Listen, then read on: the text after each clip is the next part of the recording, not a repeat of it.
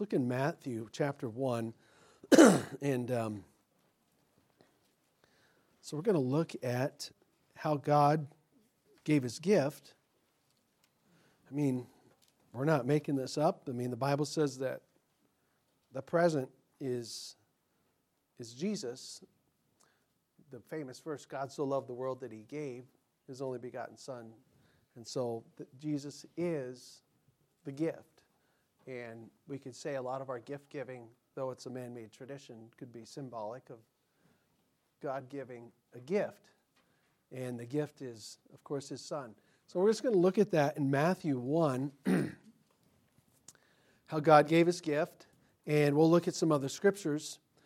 and I have to tell you ahead of time, I'm a little embarrassed. I need I have a page of my Bible ripped out, not because I am trying to edit and bring my own Bible version, but so I have like verse.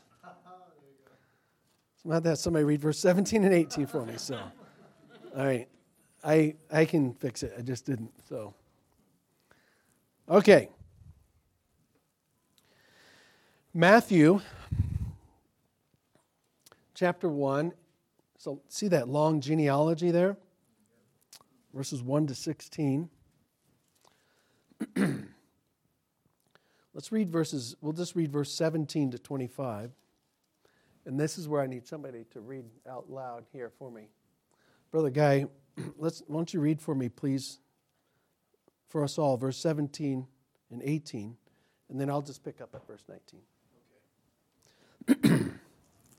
so all the generations from Abraham to David are 14 generations, and from David until the carried away into Babylon are 14 generations from the carrying away into Babylon unto Christ are 14 generations. Verse 18. Now the birth of Jesus Christ was on this wise.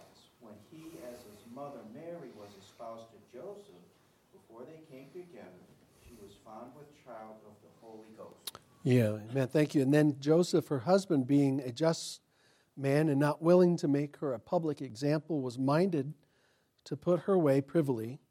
But while he thought on these things, behold, the angel of the Lord appeared unto him in a dream, saying, Joseph, thou son of David, fear not to take unto thee Mary thy wife, for that which is conceived in her is of the Holy Ghost.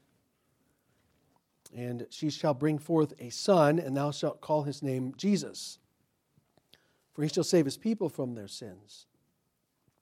Now, all this was done that it might be fulfilled which was spoken of the Lord by the prophet, saying, Behold, a virgin shall be with child, and they shall bring forth a son, and shall bring forth a son, and they shall call his name Emmanuel, which being interpreted is God with us. Then Joseph, being raised from, the, from sleep, did as the angel of the Lord had bidden him, and took unto him his wife and knew her not till she had brought forth her firstborn son, and he called his name Jesus. So beautiful, you know, passage here. Only several. There's just a handful of chapters in the New Testament that describe the narrative of the great event of God coming to earth, and this is one of them. And so we want to look at how God gave his gifts, things that related to how God gave his gift, I should say. My, how do you usually uh, present a gift? How many of you put it in a bag? I put it in a bag, yeah? Does anybody else give gifts? How many give gifts in here? All right. So many of us wrap them, all right? All right, wrap them. How many of you, you just have it raw and you stick a bow on it? Any guys like that? How many of you don't wrap it at all? Sometimes. Of you ever given a gift and you didn't wrap it at all? Uh huh. Yep. Most of the guys. So, okay. You know, I remember my when my son Gideon was younger. Um, he did this a few times. He gets excited. He buy, you know, he he'd buy a gift and and um, I think one year he bought one something for me, and he bought it, and it's like you know end of November, early December, and he wraps it up. He's like, I got you a gift. I got you a gift. I'm like, oh, cool. He goes, here, go ahead. Here you go. Unwrap it. You know, he wants me to unwrap it right away. You know, like, no, bud, you got to wait. No, no. He, I mean, he's so excited about the gift and about wrapping it up. And he's more excited than I am. He wants me to unwrap it. He doesn't care about the date on the calendar. Unwrap it, you know. And uh, no, but I got to wait, you know. So it's neat to see him, you know, excited about giving and excited about somebody receiving it. And God is like that in a way, in that He loves. He, you know, God is God is love. The Bible says that is His nature to give and and to and He wants us to take and enjoy. Okay, all the gifts in life.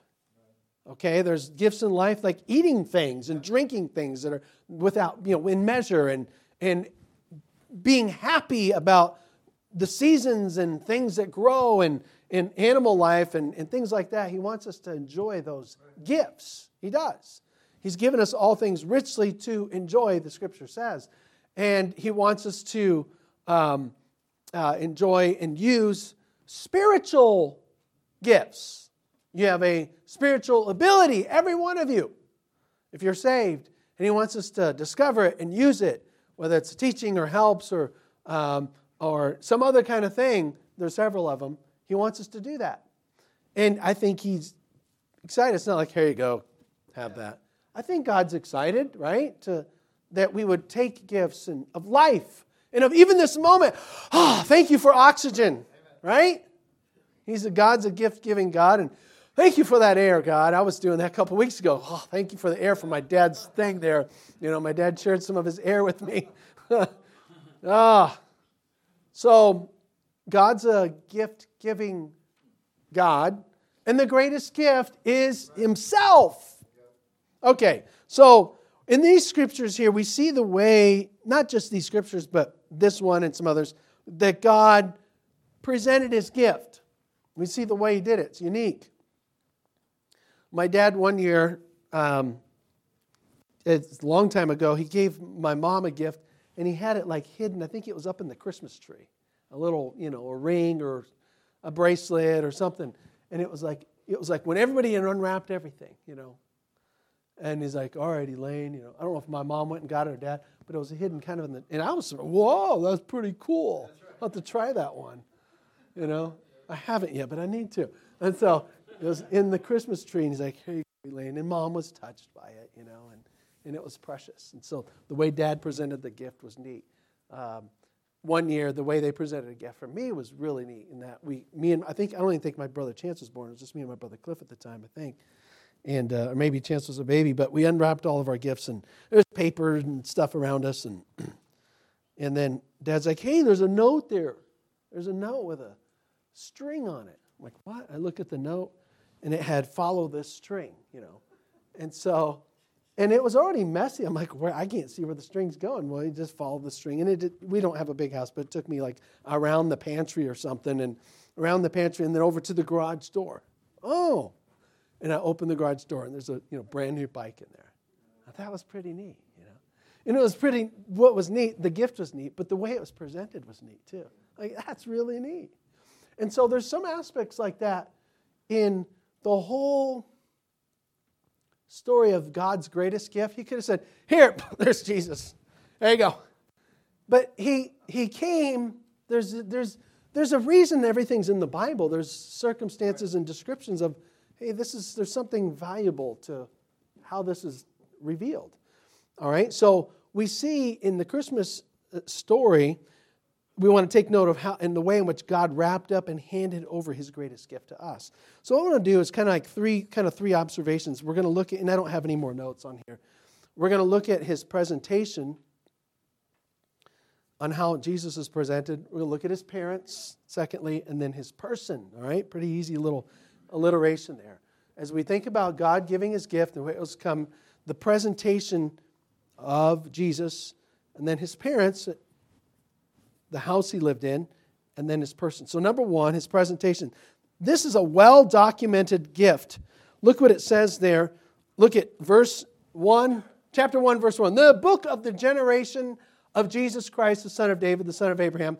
Abraham begat Isaac, and Isaac begat Jacob, and Jacob begat Judas and his brethren. And some people are like, come on, man. I don't need all these Jewish names, bro. I mean, that's how some people are about their Bible. They may not say it out loud, but that's what they're saying in their brain. Well, this is a important thing. If God didn't do something like this, then people who took things seriously, like took the Bible seriously, would be like, why should I believe this Jesus of Nazareth? Who is he from? They were told to expect him to be from Israel, not just Israel, from Judah, not just Judah, but from the house of David. So if that's what they are told, then let's see it. Show us. Otherwise, we don't care what he does. He's got to be from the right line. And so Matthew being, they think Matthew had more of an angle to the Jews on his gospel.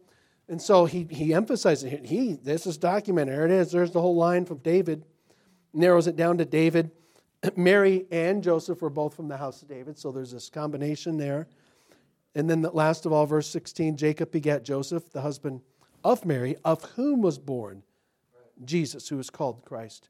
So what it's doing is, when we think about how God presents his gift, he's saying, hey, this isn't a counterfeit. This is real Gucci here, right? You ever had somebody give you a fake Gucci? A fake Rolex? Maybe some of you want one. I don't care. I'll take a fake Gucci. Look at my Gucci, you know. You know, as long as you stay five feet away, you don't want to check out it's real, right? Look at my Rolex. No, just stay away. Just look at it from here. Some of us don't care if it's fake. But here, God's saying, here's my son, I'm presenting him, and it's documented. This is documented here. He's from this line. He's God was going to become a man that is, he already pre existed forever and ever, but he's entering into manhood, and it's going to come in a certain context of family, of, tri- of nation, tribe, and family, and even timing. It's a well documented gift. This presentation is well documented. This presentation is well calculated. It came in the right timing. We're not going to run to Daniel, but we've studied Daniel before. Daniel basically gives a timing of when the Messiah would be cut off. That means when he would die. Now, most people that are casually reading it be like, I don't get it. I never saw that. But a serious person who's, especially in the Old Testament, who read Daniel and think, whoa, whoa, whoa, he's telling us when Messiah is going to show up. They would have been paying attention. They would have said, We know when he's showing up. At least the window of time. At least know when he's going to die. And so I think that's partly why wise men from the East who possibly had exposure, his cult, that culture had exposure to Daniel, were paying attention, saw that star, and, and showed up. That's another story. But what I'm saying is when Jesus showed up, this presentation, this gift God gave, it was just in the right time that he said it would. It was the right time. The Bible says, in the fullness of time, but when the fullness of time was come, God sent forth his son. Think about that thought just for us in our personal life. In the fullness of time, God's going to send what I need, right? In the fullness of time, God sent forth what the world needed. In the fullness of time, every good and perfect gift cometh down from above, from the Father of lights, with whom is no variableness, neither shadow of turning. So the way God did this is no sloppiness to it, to his lineage, to his genealogy. It was orderly, it was provable, and it was proper. That's his presentation. So that's why we didn't, I mean, that's why we're showing some of this right here in the, these genealogies uh, that he came from that. All right, number two, his parents. Let's think about that. God presents this gift. His son comes to earth. It's all along the lines that he said it would be by way of timing and by way of the family. But then he nestles his son in a unique environment here of these parents. Okay, so let's consider the parents. Mary and Joseph, it says there, birth, birth, verse 18, the birth of Jesus Christ was on this wise when, as I'm guessing some of the words because some of it's missing, when as his mother Mary was espoused to Joseph. So, Mary and Joseph, God prepared a couple with such a spiritual virtue between them so that Christ's arrival would not be unfitting to their home. Isn't that interesting? He got a person who's called just. He got a woman who was called, you know, highly favored and uh, described in general as a person of virtue. And he landed his son in that context. Let's look at the integrity of these parents. Mary. Let's look at Mary, a couple things about her integrity. Go to Luke. Okay? We're talking about the parents that God put his son under foster parents. Mary, in Luke 1, you know these words. Let's just read them right from the scripture here um, 26, 27, 28. And Mary's cousin was excited because she was going to have a baby in the previous verses. And now we see Mary is described as highly favored and a very obedient person. Luke 1 26, 27, 28. In the sixth month, the angel Gabriel was sent from God unto a city of Galilee named Nazareth to a virgin espoused to a man whose name was Joseph of the house of David, and the virgin's name was Mary. And, verse 28, the angel came in unto her and said, Hail, thou that are highly favored, the Lord is with thee. Blessed art thou among women. Now, God's showing favor to her. She is a virgin. God's showing favor to her. You're blessed, you're favored. And then in response, she also says, um, let's look at verse, no, I'm sorry, let's look at verse 20, 35. The angel answered and said unto her, The Holy Ghost shall come upon thee. She says, How shall these things be? I don't know any man. She said, He answers, the angel, The Holy Ghost shall come upon thee, and the power of the highest shall overshadow thee. Therefore, also that holy thing, holy thing's referring to body, not person. That holy thing. That's why it's in a general, it's called a neuter, neutral, neutral tense in the Greek. That holy thing which shall be born of thee shall be called the Son of God. And behold, thy cousin Elizabeth, she also conceiveth a son in her old age, and she is, and this is the sixth month with her who was, who was barren. For with God nothing shall be impossible. Then, verse 38, this is what I want you to see. And Mary said, Behold, this handmaid of the Lord, be it unto me according to thy word. And the angel departed from her. My point in all this is to show you that, you know, God sent his son into the world and he put her, him in this house of this virgin. She had to be a virgin to give birth, but also that she's an obedient type of a person. She's yielding. Okay, be it unto me according to thy word. It's kind of like saying, you know, it's, it's, it's just, it's a full, a statement full of faith. It's like, it's like, uh, let me see here. Matthew. It's like me saying, hey, Matthew, I'm going to teach you to dunk on a 12 foot rim. I'm going to teach you how to do it. And Matthew goes, You got it, Pastor. All right, then. And he says it sincerely. I'd be like, Dude, that guy's got a lot of faith in me. You know, that's kind of what the astoundedness here of Mary is. All right, okay. I'm a virgin. I'm going to have a baby. All right, then. And I'm going to have the Messiah. Okay. Be it unto me according to thy word. Matthew, I won't be able to teach you that. Yeah. I'm just showing you the simple but amazing faith that she has. Okay, so it's uh, Mary, nothing complicated, just pure and yielded character to God. Now, Joseph, back in Matthew, his parents. Again, we looked at the presentation, we looked at his parents, Mary, and the second parent, Joseph. It says here, he was a just man, verse 19. When he found out his wife was pregnant, didn't know how it happened. I mean, he made an assumption, but verse 19 Joseph her husband, being a just man and not willing to make her a public example, was minded to put her away privily. So here's Joseph. We get a picture of Jesus' earthly father, the foster father. God was his father from eternity. But the foster father, Joseph, hears that, oh, my beautiful, sweet, espoused wife they haven't come together. It wasn't official marriage yet. We're engaged. She's pregnant. I don't know how he heard. Maybe somebody said it or she said it and ran away. I don't know. But he heard she's pregnant. And now the, the standard thing would be, you know, well, she's been unfaithful, so you can make a. You, it was all legal if you wanted to make a public example of somebody who was unfaithful to you. and there'd be a punishment. Some, I think it was a stoning. You could just go, all right, and he could just follow the. But he was very, he was very measured in his response. This is what I want you to see Joseph. He was measured. He's not flying, shooting from the hip.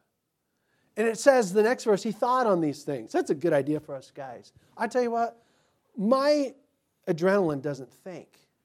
It just fires. I'm like, hmm. When I have something that's outrageous that happened or unjust that happens, I'm ready. I'm ready to respond. And maybe I need to respond in the way I think, but I should probably wait a little longer before I do it. Joseph is waiting. He's like, what do I do about this? What do I do about this? And it's a good thing he waited. And it was of God. Because while he thought on these things, the angel of the Lord says, Ah, let me tell you the inside story. And shows up. He says, Now, uh, the angel of the Lord appeared unto him, verse 20, in a dream, saying, Joseph, thou son of David, fear not to take unto thee Mary thy wife, for that which is conceived in her is of the Holy Ghost. It's not of men. That which is conceived, the thing there. She shall bring forth a son, and thou shalt call his name Jesus. And so he accepted that. He did, verse 24. He, raised, he was raised from sleep. He did as the angel of the Lord had bidden him, took unto him his wife. He didn't know her, he knew her not till she had brought forth her firstborn son. He called his name Jesus just like he was told to. So here's jo- what about Joseph? He's a just man. He reacted with integrity even when he misunderstood the person. Even when he misunderstood, he didn't go shooting off at the hip. The Bible talks about this. Proverbs 16:32, he that slow to anger is better than the mighty, and he that ruleth his spirit than he that taketh the city. It's good to be slow on some things. I wish I was faster at running. Wish I was faster at my as I'm getting older some of my reactions are a little slower. But one thing that's always good to be slow at is anger. It's not that anger is sin. It's just be slow at it. Um, so he did as the Lord bidden him. The fact is, like Mary and Joseph, God has special privileges for us. He would, I think, He would endow us with. I think the Bible does talk about the fact that, um, you know, the, the Bible says, Say ye to the righteous that it shall be well with him, for they shall eat of the fruit of, the, of their doings. God purposely chose to put his son in a good home, in a righteous home. I want to have a righteous home. I want to have righteous character because I want God's blessing. I want that. There's nothing wrong with that. And I want to please the Lord. And I think that's, you see an aspect of that here. So his parents. And then the last thing, the second thing, or the third thing is his person. So he's presenting his gift, which is, you know, in this way, uh, well documented and under these parents. But let's look at the person, the gift itself. It's kind of like have you ever gotten have you ever gotten a nice this happens. Okay, so charity, the other day, so we're having this problem. You can probably guess what I'm gonna say with charity, right? Tell me what I'm gonna tell you. What am I gonna tell you about charity and gifts? Huh? Ice cream. She does like ice cream. She's learning to say more candy words too. Candy's gonna help us teach her how to speak. No, the problem is, is the Christmas tree is so beautiful, and there's gifts under it that are well wrapped by my wife. She likes them. Oh, she's grabbing the beads. She wants to grab the ornaments, and she's getting the gifts and walking over and showing me. And I'm like, Charity, come here. And she goes, That's how she runs. She runs so funny, man. When she runs, I love it. it's looks so cute. She runs off with the little gift. Hey, come on back here. And now I have to be more when I go to talk to her. I wipe that smile off my face. All right. All right. Don't, don't look at me that way. You know, I feel that way. I have to, but stop, don't do that. I really can communicate through my eyes. So I, Charity, don't run off with that. But she likes grabbing them. It's almost like she just likes the, the paper, the gifts. And, and um, so sometimes it's like that. Whoa, look at this wrapping paper. Look at this glossy and glittery and glitter and the bow and you know, something else. You're like, well, yeah, that's nice, but what matters is what? Yes. And so Jesus had, had very basic wrapping. Uh, he was wrapped in the context of Jewish culture, Jewish uh, body and appearance, nothing fancy. Himself, probably average height, average look. But the content of his, his person is unparalleled. There's no person like him. So let's look at his person. his person, um, the nature, first of all, let's consider the nature of his birth as it relates to his person. Again, it's from a virgin. Look what it says, verse 20. While he thought on these things, the angel of the Lord said, Fear not to take unto thee thy wife Mary. Verse 21, that she shall bring forth a son, thou shalt call his name Jesus. Verse 23, I'm sorry, I'm moving along. It was done so that it, the scripture would be fulfilled. A virgin shall be with child. A virgin shall be with child. Virgins don't give birth. Virgins don't give birth. But the Bible says it would happen. And so what did she conceive? What did she what was conceived in her? A holy thing, a body. That's what it was. Not a person, right? The person already existed. So a body was conceived, a holy thing, and he occupied that sinless body. God somehow sanctified the womb, sanctified all that, and created a sinless body. The Holy Ghost produced that. So the person of God, so what happens is Christ, the eternal Son, took upon him this body. He assumed existence in the flesh. This is the mystery of godliness. It was the person of God in the body of flesh. Muslims are offended at this thought. God becoming a man, they're offended at it. I mean, do you know that? And so, but we say, I think there was a guy I saw, he was a Muslim that became a Christian, he was debating. And part of the nature of his debate with a Muslim who was objecting, he says, Can't God do everything? Yeah. That was his main point. He, he, he knew the Quran, and he was quoting the Quran. He says, Your Quran says, you know, God, basically, he's meaning God can do anything and show himself any way. And he quoted that to this Muslim. He says, So your Quran says it. Can't, can't God do anything then? Yeah. Then do you think God could become a man, contain himself to time and space? And that, that man wouldn't answer that because it's, you know, and it's true, God, but, it, but it's also amazing. Great is the mystery of godliness. Isn't it it isn't amazing. Think, I mean, we're sitting here contained on this earth with our little blue bubble around us and the sky and atmosphere. And then it's just like we're less than a speck of dust. And is God, is not God bigger than the universe itself? And yet, it contains himself. That's beautiful. That's what happened. So that's his person, an eternal person. An eternal person coming through a virgin birth containing himself to time and space, taking on human uh, flesh. So, the nature of his work, he shall save his people from their sins. What will he be doing? Saving his, save his people from their sins. Verse 21. She shall bring forth a son, thou shalt call his name Jesus, for he shall save his people from their sins. It, it, that's amazing because think about that statement. So, Joseph and Mary, oh, Wow, we're going to be parents of the Messiah. Yes, you're favored. And that which is conceived in hers of the Holy Spirit. And he's going to be born. That's the New Testament way of saying Joshua. Joshua is a statement, it's not just a name, it says, The Lord saves. The Lord is the Savior. So they are saying a, the Greek or the new, we'd say the, in Greek, the Greek word, the Lord saves. His name is the Lord saves. And so most Jews, their immediate thing was, that's right, we're tired of this administration. Rome, get him out of here. We need somebody to save us from Rome because they weren't, they weren't autonomous. This wasn't an autonomous nation. So they're thinking politically, most people. Save us from Rome. Where's Messiah, anointed one? Be the great grand leader that we need and be our king because we're under the chains of Rome and taxation of Rome and we keep seeing Caesar's face on our coins. You know, that's how it was. And so the angels tells, jo- tells Joseph, no, well, when he comes, and his name's going to be the Lord saves because he's going to save his people from their sins. He didn't even say anything about Rome, anything about a palace in Jerusalem and reigning. He didn't say that. That's supposed to come. But the emphasis on this first advent, this first coming, is sin, not politics. It's the chains of our sin not the chains of a political uh, constraint. That's one thing we got to remember as a typical American. Our biggest problem in America is not our political issues, it's our spiritual issues. That's our biggest problem. And, you know, you fix the spiritual issues, it'll get expressed in a positive way through the politics eventually. That's going to take a miracle of revival for that to happen. But again, people's biggest problems is not that they vote Democrat. That's just a symptom of godless values. I'm sorry.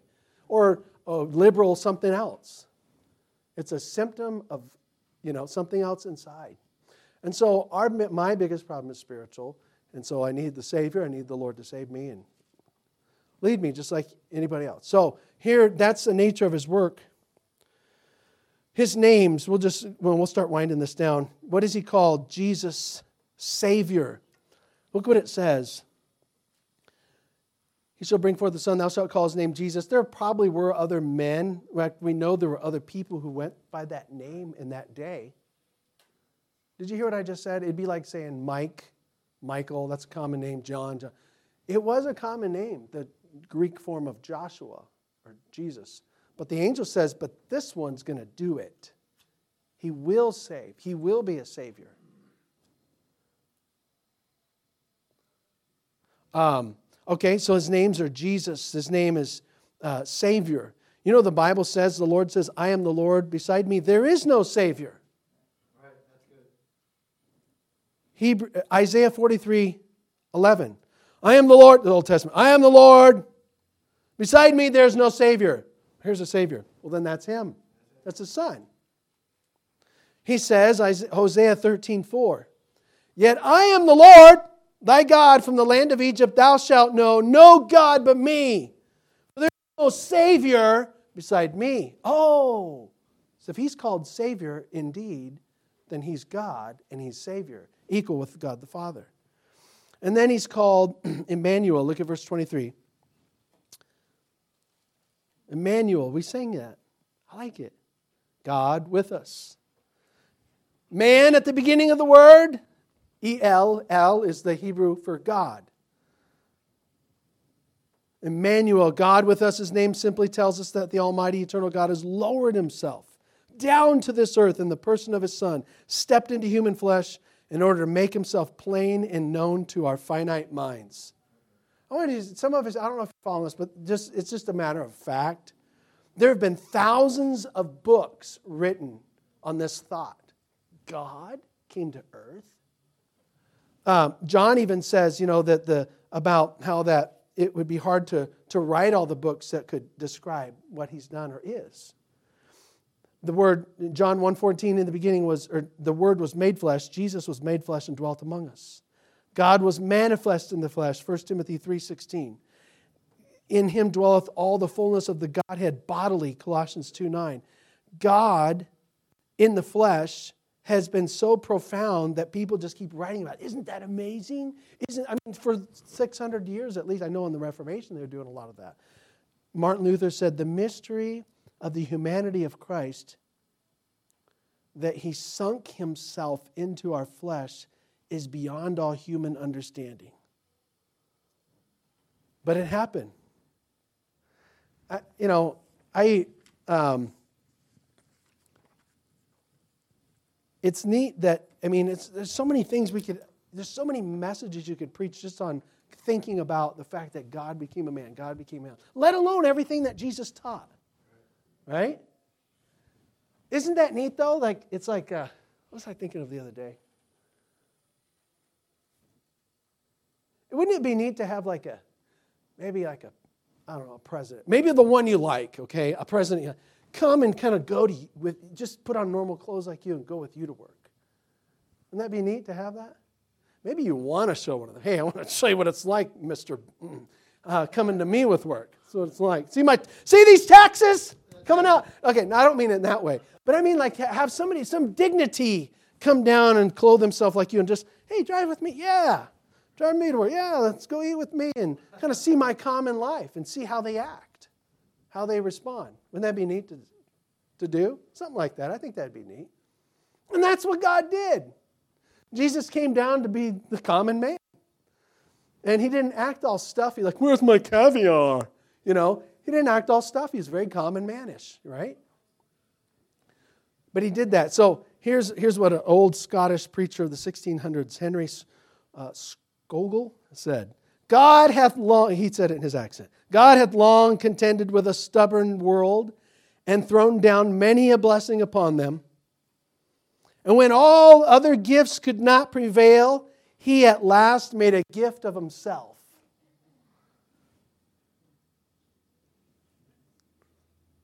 Yeah. Let's see this picture. Can you show me that picture, Aiden? I showed this in Bible class, um, Sunday school class. We were talking about it from another angle. So, uh, Queen Elizabeth right here, and her parents. I don't remember her mom's name. Here's her sister, and then her dad, who became uh, titled King George VI, you know, after his brother, who was king for probably a year or less, abdicated the throne. Um, so this guy, this is an interesting person. Again, they didn't have a lot of actual political sway, and they don't today, because they were phasing out of that the last 100, 200 years or so. Um, but I like this is an, a couple things of, that I found about him. So they had to be, he and his wife were in, I mean, early first several years of being king and queen is when World War II broke out. And World War II, of course, Hitler began to bomb, he's going all over Europe, and he bombed in England and London. And they lived in Buckingham Palace. And Buckingham Palace was bombed, and they were there when it happened. Not the whole thing, but I think a big courtyard area or something. And they were there when it happened. And one of the things is that um, they they had he had staff and people in their politics that said, "Hey, we're going to take you all to Canada. You're just going to we got a place for you to stay. We're going to go across the pond, Atlantic." give you a place and we're going to let you stay. And they said, no, we're going to stay. We're going to stay because they saw the people in England um, suffering and on edge. Remember, what's those shirts, keep calm and something? What are those shirts? Carry on. Is that what it is? I think that started at that time in England. That was an English thing.